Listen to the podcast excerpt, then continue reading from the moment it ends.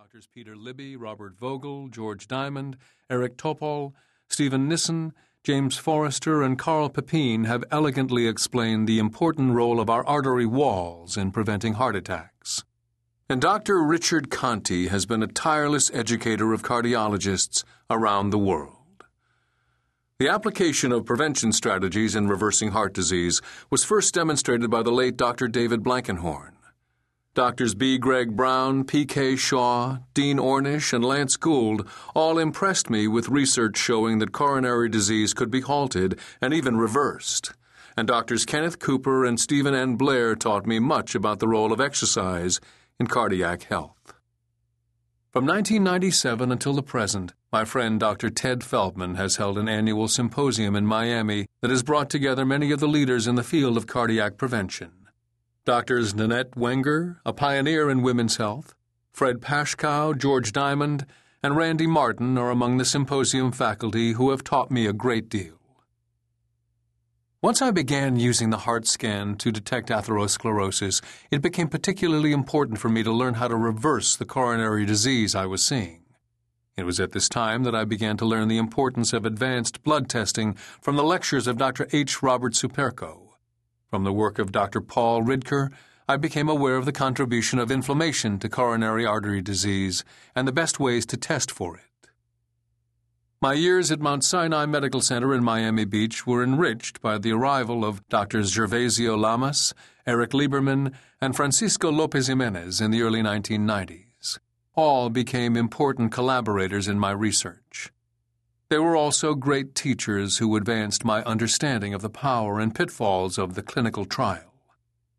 Learning of the existence and significance of the metabolic syndrome contributed to my understanding of how recent disturbing trends in the American lifestyle, mainly less exercise and poor diet, have led to our epidemics of obesity, diabetes, and other chronic diseases. While it was Doctor Gerald Raven who first characterized the metabolic syndrome as an entity in nineteen eighty-eight, I became aware of its importance through the teaching of Doctor Ronald Goldberg of the University of Miami Miller School of Medicine's Diabetes Institute. In addition, the lectures and writings of Doctors Scott Grundy and Stephen Hafner greatly advanced my understanding in this area. I have learned a great deal about nutrition from Doctor Walter Willett and his colleagues at the Harvard School of Public Health. They have done more to create the present consensus on the principles of good nutrition than any other research group. The research and writings of Doctors David Jenkins, David Ludwig, and Jenny Brand Miller have taught me the nutritional importance of the glycemic index. Finally, my interest in the history of diet, going all the way back to the era of the hunter-gatherer, has given me important insights into how we should be eating today. In this area, I have learned a great deal from the research and writings of Doctors Lauren Cordain and S. Boyd Eaton. Again, I want to thank all those who have participated in the prevention revolution in cardiac care. I am confident that their work will continue to lead to better health and better lives for us all. Part one. No more heart attacks and strokes. Chapter one. You don't have to have a heart attack.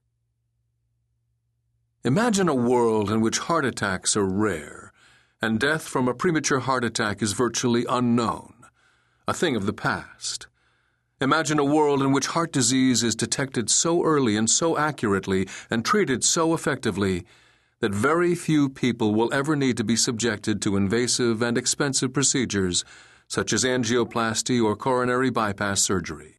Imagine a world in which we can confidently look forward to healthy and productive lives free from the threat of heart attack and stroke.